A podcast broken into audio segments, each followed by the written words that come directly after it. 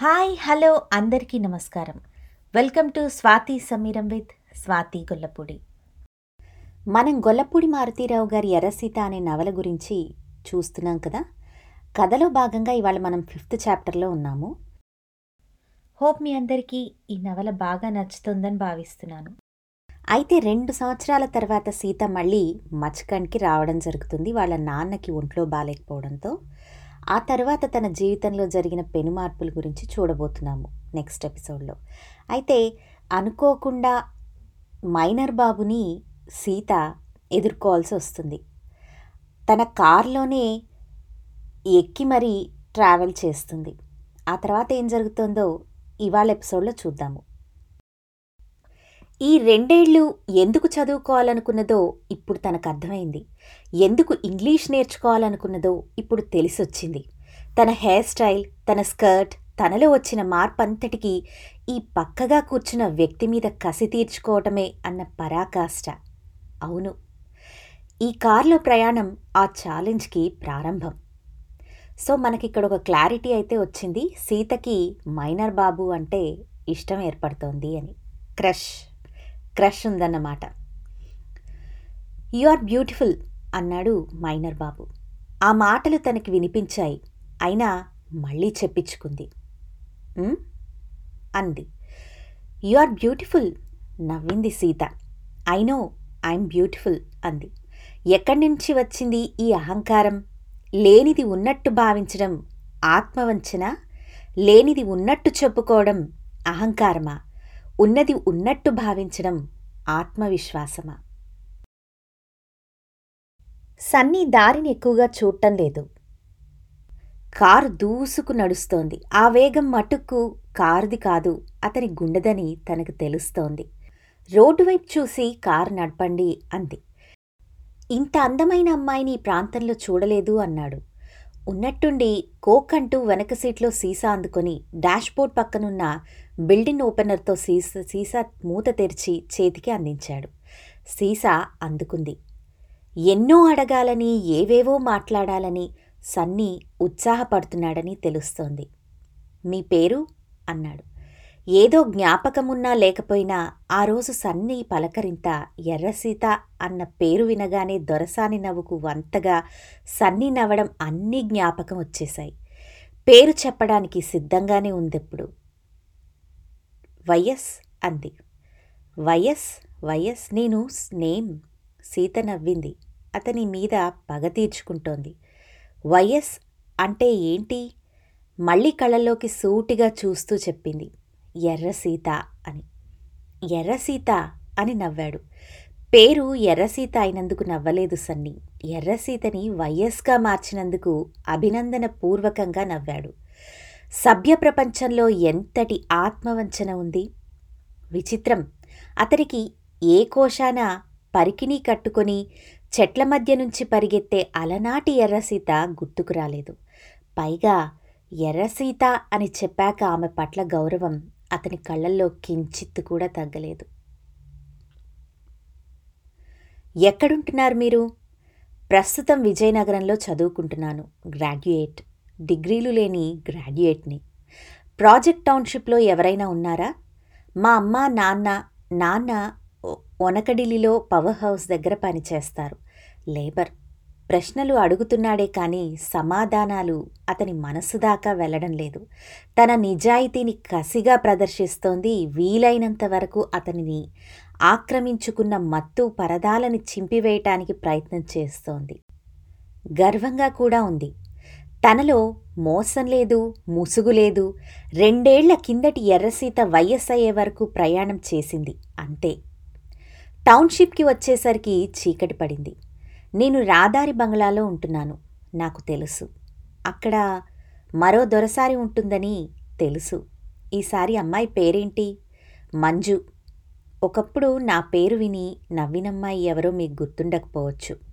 నవ్వాడు సన్ని. తన బలహీనతల గురించి చెబితే సిగ్గుపడే మనస్తత్వం కాదతంది. పైగా ఒక అమ్మాయి వాటిని అర్థం చేసుకోవడం తన లక్ష్యానికి దగ్గర తోవ. టౌన్షిప్ కనుచూపు మేర వరకు వచ్చినందుకుగా సీత చేతి మీద చేయి వేశాడు సన్ని. చీకట్లో అతను సన్నగా ఈల వేస్తున్నాడు. సీత నవ్వుకుంది. తన చేతి మీద చెయ్యి వాలడం ఇంత ఆలస్యం చేశామేమిటా అని అనుకుంది తను చేయి వెనక్కి తీసుకునే ప్రయత్నం చేయలేదు. తన చేతిని సీత తోసివేయలేదని సన్నీ కూడా అర్థమవుతోంది. సన్నీ నవ్వుకున్నాడు. అంతకు మించి ఆనందించాడు. అతని కారులో గౌరవించే స్థాయిలో కూర్చొని ఊళ్ళోకి ప్రయాణం చేయడం సీత మనసులో అందమైన ఒక కళ అయితే అది కల వరకేనా? సన్నీ సీత ఇంటి ముందు కారాపాడు. సీత వెంటనే దిగలేదు. ఊళ్ళో అందరికీ సన్నీ తెలుసు. అతని చరిత్ర తెలుసు. కార్ తెలుసు అంతకుమించి సీతని కూడా తెలుసు. అయితే సన్నీ కార్లో సీత రావడం తెలీదు. మళ్ళీ ఎప్పుడు కలుస్తారు? అన్నాడు. ఎప్పుడు కలవమంటారు? అనంది. Easy easy. పల్లెటూరు అమ్మాయిలతో పరిచయం చాలా ఈజీ. సాయంకాలం బాగా చీకటి పడ్డాక. ఓకేనా? రాధారి బంగ్లాలోనా? సీత నవ్వింది. సన్నీ నవ్వాడు. మరి మంజు? మధ్యాహ్నం పంపేస్తాను. సీత అతన్ని చూసి నవ్వింది. నాకు తెలుసు మీరు పంపేయగలరని అంటూ కార్ దిగింది. సన్నీ కార్ దిగి ఆమెకి చెయ్యి ఊపాడు. అందరూ తనని చూశారో లేదో రూఢీ చేసుకుంది సీత. ఆ సాయంకాలం చాలా ఆశ్చర్యంగా చీకటి పడింది. ఆ రోజు మధ్యాహ్నం తిట్టుకుంటున్న మంజుని మరో వెయ్యి రూపాయలు ఎక్కువ చేసి ఇచ్చేసి విశాఖపట్నం బస్ ఎక్కించేశాడు ఆ రోజు చాలా సులువుగా చీకటి పడింది. కోరి కల్పించుకొని సైరంధ్రిని పక్కకి తోసి వంట చేసింది సీత. తనే స్వయంగా తండ్రికి కట్టుకట్టింది ఉప్పు కారం సరిగా లేని వంటని తింటూ చిన్నమ్మ సైరంధ్రి నవ్వుకున్నారు. అమ్మకి నువ్వు ఇంత సాయం చేస్తే నేను ప్రాజెక్టుకు పోతాను అంది సైరంధ్రి. ఆ సాయంకాలం ఒకటి రెండు సార్లు సన్నీ కారు ఆ ఇంటి చుట్టూ తిరిగింది. ఆ సాయంకాలం నాలుగైదు సోడాలు ఎక్కువ రవాణా అయ్యాయి బంగళాకి ఆ సాయంకాలం సన్నీ శరీరంలో రగిలే ఆకలి తెలుసు సీతకి. తన శరీరంలోనూ ఏదో మూల ఆ ఆకలి ఉంది. అంతకంటే సన్నీని హింసించడంలో ఆ ఆకలి ఎక్కువ తీరింది. నులక మంచం మీద సైరంద్రి పక్కలో పడుకొని ఆమె చేత తనకు అర్థం కాని పాటలన్నీ పాడించుకుంది సీత. ఓ రాత్రికి తనకి నిద్ర పట్టలేదని గుర్తొచ్చింది. బయటకొచ్చి నాలుగడుగులు వేసి చూసింది. రాధారి బంగళాలో దీపాలు ఇంకా వెలుగుతున్నాయి. వెనక్కి వచ్చి సైరంద్రి మీద చెయ్యి వేసుకొని పడుకుంది. మర్నాడు తెల్లవారుజామునే ఒనకడిల్లి బయలుదేరిన సైరేంద్రితో తనూ వస్తానంటూ వెంటబడింది సీత. పవర్ హౌస్ నుంచి బయటికొచ్చి కాలువలు కట్టే మచ్కండ్ నది ఎక్కడో దక్షిణ అమెరికా లోయల్లో లాగా కనిపించే కొండల మధ్య మాయమయ్యే సన్నటి నీటి వరద ప్రవాహం చిన్నరామ మందిరానికి రంగులు వేస్తున్న ఆచారిగారి భార్య పగలే ఒళ్ళు విరుచుకొని మత్తు నిద్రపోతోంది ఒనకడిల్లి ఆ ఉండడం నాలుగు రోజులు ఉండిపోయింది. ఆ నాలుగు రోజుల్లో నలభై సార్లు సన్నీ గురించి ఆలోచించి ఉంటుంది. మరి సన్నీ? చిన్నమ్మ వచ్చి పలకరించి కూతుర్ని తిట్టింది. ఎన్నాళ్ళుండిపోతావు? నేనొక్కదాన్నే పని చేసుకోలేకపోతున్నాను అని. నాకిక్కడ నూట పాతిక రావాలి. తీసుకొని తెల్లారుతూనే వస్తాను సీతతో సైరంధ్రి చెప్పింది చిన్నమ్మతో. ఆ సాయంత్రం చీకటి పడే వేళకి ఒనకడిల్లి తొందరగా నిద్రపోయే సమయానికి రామమందిరపు మలుపు తిరగ్గానే సీత భుజం మీద చేయి పడింది. సీత తుళ్ళిపడింది. అటు తిరగక ముందే ఆ చెయ్యి బలంగా తన భుజాన్ని పట్టుకొని కార్ సీట్ మీదకి తోసేసింది. కార్కి అటు తిరిగి వచ్చి సన్నీ డ్రైవింగ్ సీట్లో కూర్చున్నాడు. సీతకి ఆశ్చర్యం కలగలేదు. సన్నీ ముఖంలో కోపం తెలుస్తోంది. తన కోసం నాలుగు రోజులు ఇరవై కిలోమీటర్లు వచ్చినందుకు ఆనందపడిపోయింది. కార్ను డుడుమా ఆనకట్ట వైపు తిప్పాడు. కొండ సొరంగంలోంచి నీళ్ళు దూసుకు వస్తున్నాయి. నేను బంగళాకి రావాలని అనుకోలేదు అంది సీత. వస్తావని ఎదురుచూడలేదు మరి మంజునెందుకు పంపేశారు? వస్తే మంజు అడ్డు కాకూడదని. యు ఆర్ ఏ బాస్టర్డ్ అంది సీత. సన్నీ ఆమెకి దగ్గరికి లాక్కొని పెదాలు కందిపోయేంత గట్టిగా ముద్దు పెట్టుకున్నాడు. సీతకి ఆశ్చర్యం కలగలేదు. ఆశ్చర్యం కలిగించిన విషయమల్లా తను ఆ క్షణానికే ఎదురు చూస్తోంది అని. ఆమె చేతులు అతని చుట్టూ బిగుసుకున్నాయి. జీవితమంతా ఆ అనుభవం కోసమే ఎదురు చూస్తున్నట్లు కారు వణికింది. చీకట్లో కొండ చర్యల్లోంచి దూసుకు వస్తున్న నీటి ప్రవాహం చప్పుడు దూరంగా ఆంధ్ర రాష్ట్రం వైపు కొండల మీద చెట్లని తగలబెడుతున్న మంటలు కీచురాళ్ళ శబ్దాలు సీతకి ఎదురుచూస్తున్న ఆనందం. నలిగిపోయిన శరీరం మీద నలిగిపోయిన బట్టల్ని సరిచేసుకుంది. టౌన్షిప్కి శివార్లో కార్ ఆపాడు సన్నీ. సీత కార్ దిగింది. చేయి పట్టుకొని థ్యాంక్స్ అన్నాడు. వెళ్ళబోతున్న సీత వెనక్కి తిరిగి అతని ముఖంలోకి చూసింది. సన్నీ కళ్ళల్లో తృప్తి కాస్తపాటి గర్వము కనిపించాయి. ఒక్క అడుగు ముందుకు వేసి చాచి చెంపదెబ్బ కొట్టింది. ఆ శబ్దం చీకట్లో టౌన్షిప్ అంతా ప్రతిధ్వనించింది తుపాకీ పేలినట్లు. నేను మంజు డాలీ లైలా జిమ్మీ కాదని గుర్తుండటానికి అంటూ వెళ్ళిపోయింది. సన్నీ ఆశ్చర్యపోయాడు. ఆ దెబ్బకి ఆ బలానికి కళ్ళల్లో నీళ్ళు తిరిగాయి. అయినా ఆమెలో గర్వం హుందా అతనికి ఆకర్షణీయంగా కనిపించాయి. పుట్టి బుద్ధెరిగాక ఎవరూ తనని కొట్టలేదు. సీత కొట్టినందుకు కోపమూ రాలేదు.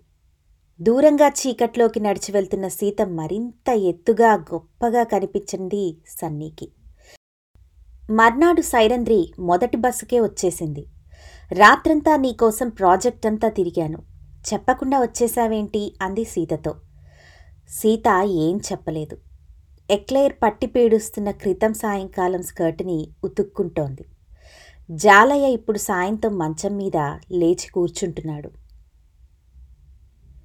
రోజు నిషిత్ నాయక్ ఇంటికి వెళ్ళి ఇంగ్లీష్ పేపర్ చదవడం అలవాటు చేసుకుంది సీత.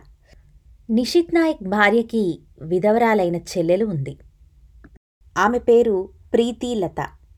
ఆమెకి ప్రతిరోజు కొత్త రకం రెసిపీలు చేయడం నేర్పింది సీత. ప్రతిఫలంగా అమెరికా నుండి దిగుమతి అయిన కొన్ని వస్తువులను సీతకు ఇచ్చింది. విజయనగరాన్ని అక్కడ అలవాటు చేసుకున్న నాగరిక జీవనాన్ని కాస్తైనా రుచి చూసే విడితి నిషిత్ నాయక్ ఇల్లు. వాళ్ళ ఇంట్లో కొన్ని ఇంగ్లీష్ నవలల బుక్స్ ఉంటే అవి కూడా చదివేసింది. డుడుమా దగ్గర సంఘటన సీతకి సంబంధించిన వరకు అడవిలో ఎక్కడో ఎప్పుడో పూచిన బంతి పువ్వు లాంటిది. మరో పువ్వు పూయాలని ఎదురుచూడనూ లేదు అనిపించనూ లేదు. వ్యక్తిలో సహజంగా జాగృతంగా ఉన్న సంస్కారమేదో చదువుతో జ్ఞానంతో మరింత బలపడింది. ఆ తర్వాత ఒక్కసారి కూడా సీత సన్నీ గురించి ఆలోచించలేదు. ఒక గొప్ప ఛాలెంజ్ని చేపట్టాక అతి శ్రమతో విజయాన్ని సాధించాక వచ్చిన పూర్తి ఆటవిడుపు లాంటిది ఆమె స్థితి. అపురూపంగా ఎదురుచూసి కలలు కని తప్పించాక దక్కిన అనుభూతితో అన్ని ఆలోచనలు సడలిపోయిన నిర్లిప్తత ఆమెది. ఏడు రోజుల తర్వాత నిషిత్ నాయక్ ఇంటికి టౌన్షిప్కి మధ్య దారిలో కారు నిలుపుకొని సన్నీ ఎదురు చూస్తున్నాడు. కార్ను ఆనుకొని నిలబడి ఉన్నాడు. చూసి హలో అని పలకరించింది సీత. కార్ తలుపు తీశాడు. సీత నవ్వింది. కాదు నవ్వుకుంది. సుతారంగా కార్ తలుపు మూసి ఇంకా ఇక్కడేం చేస్తున్నారు? మీరు వెళ్ళిపోయారనుకున్నాను అంది. వెళ్ళిపోతాననుకున్నావా?